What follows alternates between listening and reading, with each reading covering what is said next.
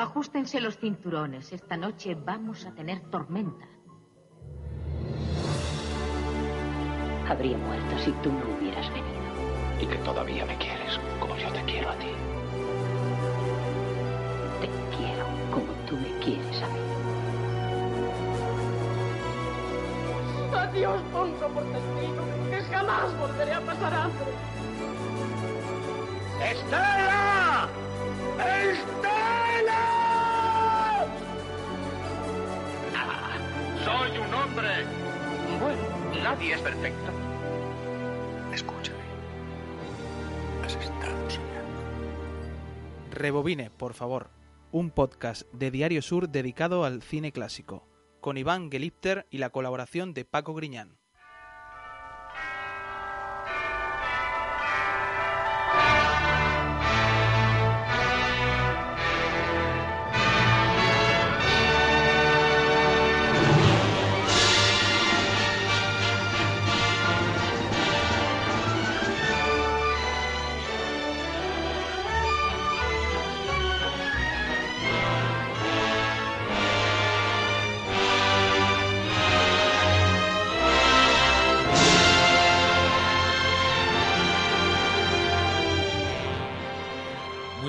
Buenas y bienvenidos, bienvenidas a este undécimo episodio de Rebobine, por favor, eh, un podcast elaborado en Diario Sur y dedicado al cine clásico. Y que en esta semana eh, vamos a dedicar el, capítulo, estoy yo solo en esta ocasión, a ese cine épico, familiar, ese cine bigger than life que se llamaba en su momento, esas películas grandiosas, grandes y grandiosas al, al mismo tiempo, eh, que no solamente suponen eh, un retrato de una saga familiar, sino que mm, también suponen una fotografía, una radiografía de los Estados Unidos de aquella época, ¿no? De una época primero y de una época después. Y yo creo sinceramente que, que las dos películas que mejor lo representan son Gigante y por supuesto este Lo que el viento se llevó.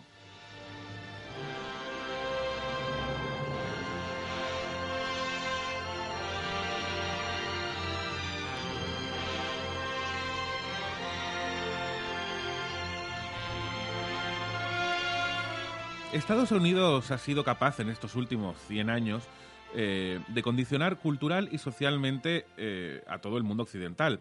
Y eso que es un país que apenas alcanza los 300 años de historia desde el nacimiento de la Unión como tal.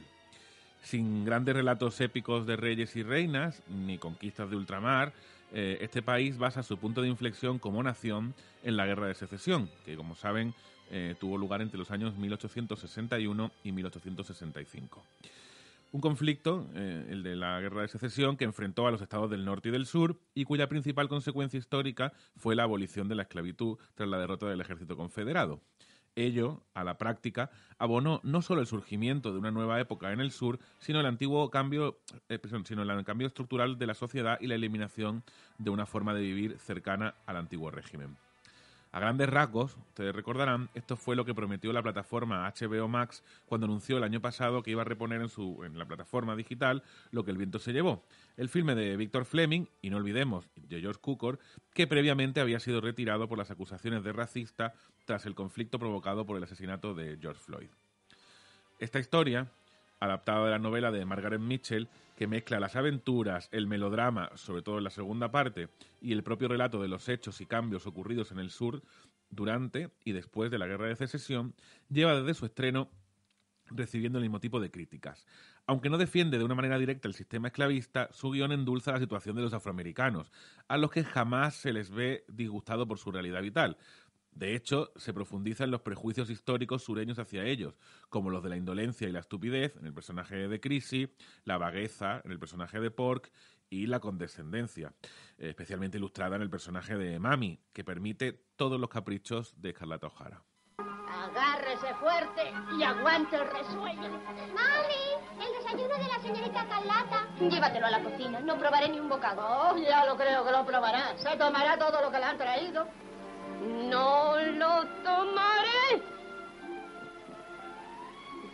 Vísteme de una vez, que ya es muy tarde. ¿Qué vestido va a ponerse? Ese. No, este no. No puede ir descotada antes de las 3 de la tarde. Se lo diré a su mamá todo eso. Si le dices una palabra, mamá, no tomaré ni un bocado. Es precisamente en la figura de Hattie McDaniel sobre la que recae mucha de la controversia del filme. Su papel en Lo que el viento se llevó le valió el Oscar como actriz de reparto, el primero ganado por un actor o una actriz afroamericano. Para muchos, aquello fue una forma de blanquear la película, mientras que para otros era una señal de que las cosas estaban cambiando a mejor en Estados Unidos. Lo único cierto eh, es que, aunque obtuvo la estatuilla frente a su compañera Olivia de Havilland, las leyes segregacionistas impidieron que se sentara durante la gala junto al resto del equipo. A pesar de, de estas acusaciones certeras sobre un tono producto de la época, nadie duda de que Lo que el viento se llevó es una de las películas más grandes de la historia. No es la mejor, pero sí ilustra a la perfección la época dorada del séptimo arte, cuando la inexistencia del ordenador hacía de los rodajes algo excesivo, pero a la vez mágico y grandioso.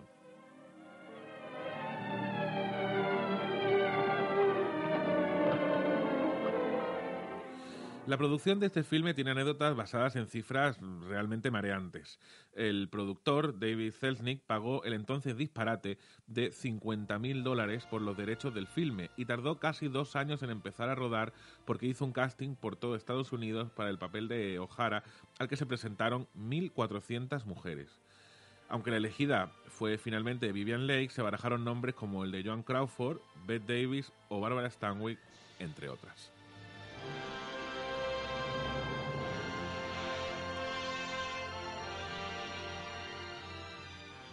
Estado casada con un niño y con un viejo. Pruebe un marido de edad adecuada y que conozca a las mujeres. No sea estúpido, Red Butler. Usted sabe que siempre querré a otro hombre. Basta. ¿Me has oído, Escarlata? Basta. No vuelvas a decir eso.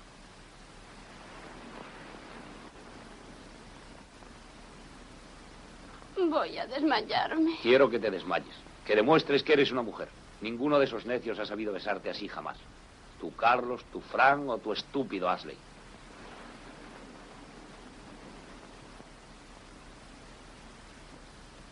Oh, Di que te casarás conmigo. Di que sí. Di que sí. sí. Si bien es cierto que la mayor parte de la película fue dirigida por Victor Fleming, por cierto, el mismo año, en 1938, que dirigió El Mago de Oz, Cukor llevó la batuta las tres primeras semanas hasta que fue despedido por Selznick, probablemente por presiones de Clark Gable, con quien no simpatizaba mucho. Aún así, eh, fue el responsable de la escena del incendio de Atlanta, el mayor de la historia rodado en un estudio. 81 años después de su estreno, Lo que el viento se llevó, aún la película más rentable de todos los tiempos, ha vuelto de nuevo a su punto original, aunque como entonces la polémica ha vuelto a agrandar la leyenda. Mientras, Escarlata seguirá cogiendo los rábanos de la tierra de Tara pese a los intentos de contextualizarla.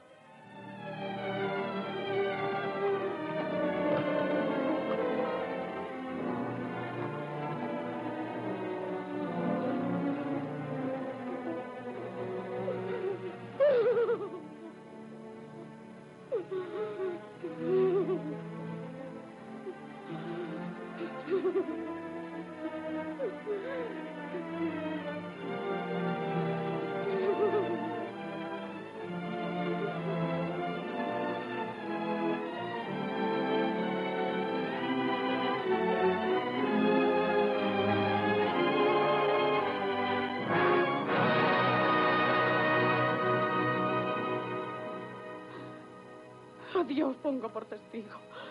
A Dios pongo por testigo de que no lograrán aplastarme. Viviré por encima de todo esto y cuando haya terminado, nunca volveré a saber lo que es hambre. No, ni yo ni ninguno de los míos. Aunque tenga que estafar, que ser ladrona o asesinar. A Dios pongo por testigo de que jamás volveré a pasar hambre.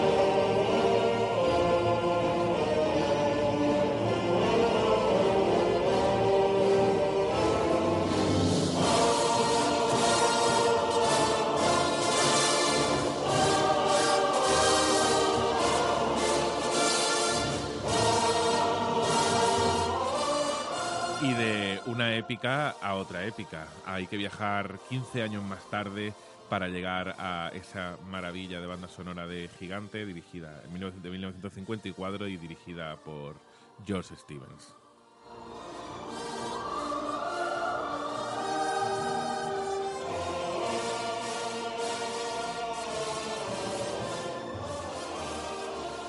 El viento de lo que luego sería calificado de Dust Bowl es la cruel pero hiperrealista bienvenida que el estado de Texas le da a la recién casada Leslie Benedict.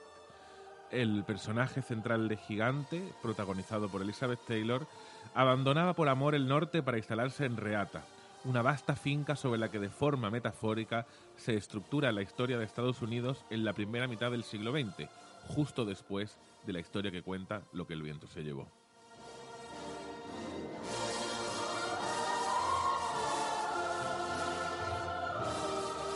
Gigante, que se terminó de rodar en octubre de 1955 pero no se estrenó hasta 12 meses después, se convirtió automáticamente en una de las grandes obras maestras de la historia del cine, especialmente al contar eh, con un marcado estilo de producción bigger than life por el que muchos, insisto, la comparan con lo que el viento se llevó. En realidad, Ninguna de ellas es el mejor filme de todos los tiempos, pero ambas forman un díptico que explica perfectamente todo el pozo histórico del país más relevante de los últimos 100 años. Hola, Jet. ¿Qué quieres? Mi pozo da petróleo. Bien. Vaya, eso es estupendo. Y creían que estaba loco. Creían que no había petróleo más que en Old Spineley y en Barbie, ¿eh? Pues vengo a decirles que se equivocan. Está aquí. Y no podrán hacer nada para evitarlo. Mi pozo produce en Grande Vic. Y hay mucho más y aún habrá pozos mayores.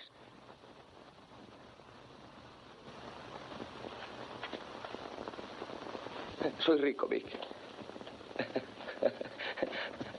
Soy muy rico. Un hombre muy rico. Y voy a tener más dinero del que tú jamás has soñado tener. Tú y toda la maldita ralea de los Benedict. Anda, Leslie, entra en casa. Llévate a las mujeres. Nos alegramos mucho de tu suerte. Ahora vete a tu casa. Basada en la novela homónima de Edna Ferber, Gigante se atrevió a acercarse a temas muy complejos de los años 50, como la cuestión del racismo y en general del apartheid de facto de la comunidad mexicana y latina en los estados sureños.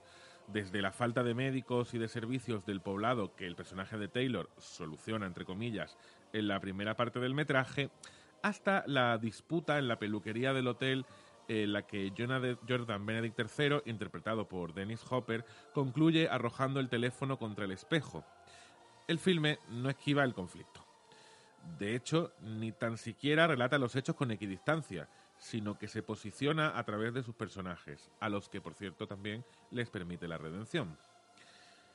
La trama social se entremezcla con el cambio del modelo económico al que Jordan Benedict II, interpretado por Rock Hudson, se opone en un principio, pero que acaba cediendo ante el poder inquebrantable de Jay Rink, interpretado por James Dean, que por su, por su parte representa el capitalismo más cruento y más desmedido.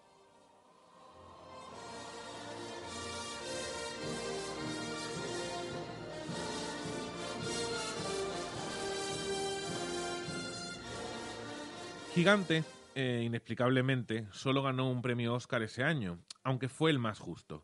George Stevens se llevó a su casa el galardón a la mejor dirección por haber conseguido contar el paso del tiempo a través de unos 40 años, pero también por, por compenetrar a tres de los actores más importantes de Hollywood.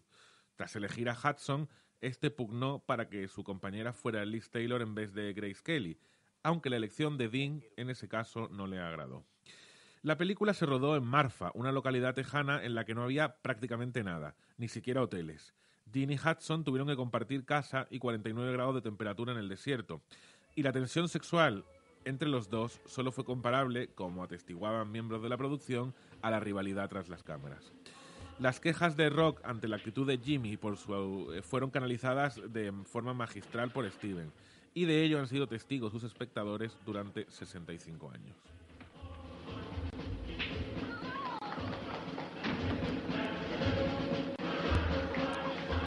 La película fue un gran éxito económico, ya que costó unos 5 millones y recaudó cerca de 40, aunque en ello tuvo mucho que ver lo que le ocurrió el 30 de septiembre de 1955.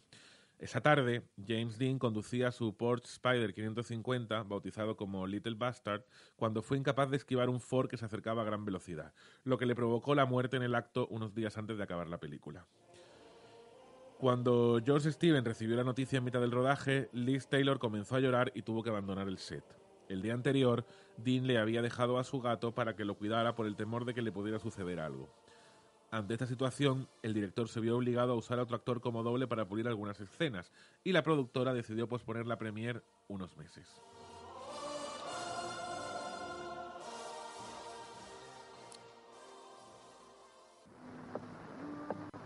¿Eh? ¿Qué quiere usted? Eh, oiga, amigo, le agradecería que fuese un poco más cortés con estos señores. Me lo agradecería, ¿eh? Soy Big Benedict, casi vecino de usted. ¿Y eso le concede algún privilegio? El apellido Benedict ha significado algo por aquí durante mucho tiempo. ¿Y aquel mestizo de allá? ¿También se llama Benedict?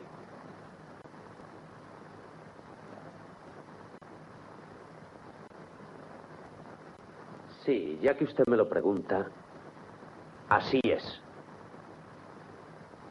Bueno, olvide mi pregunta. Ahora vuelva a su sitio, no tengo ganas de disgusto. Pero esta gente tiene que largarse de aquí. Eh, andando fuera. No les ponga no las manos encima. Se la está buscando, amigo. Gigante eh, se estrenó finalmente el 10 de octubre de 1956 tras la mayor campaña publicitaria hasta la fecha. El último filme de James Dean antes de morir no era simplemente una película grande y que forma un díptico perfecto para hablar de épica y de familia en Estados Unidos, sino que también fue la testigo de una pérdida inimaginable para el mundo del cine.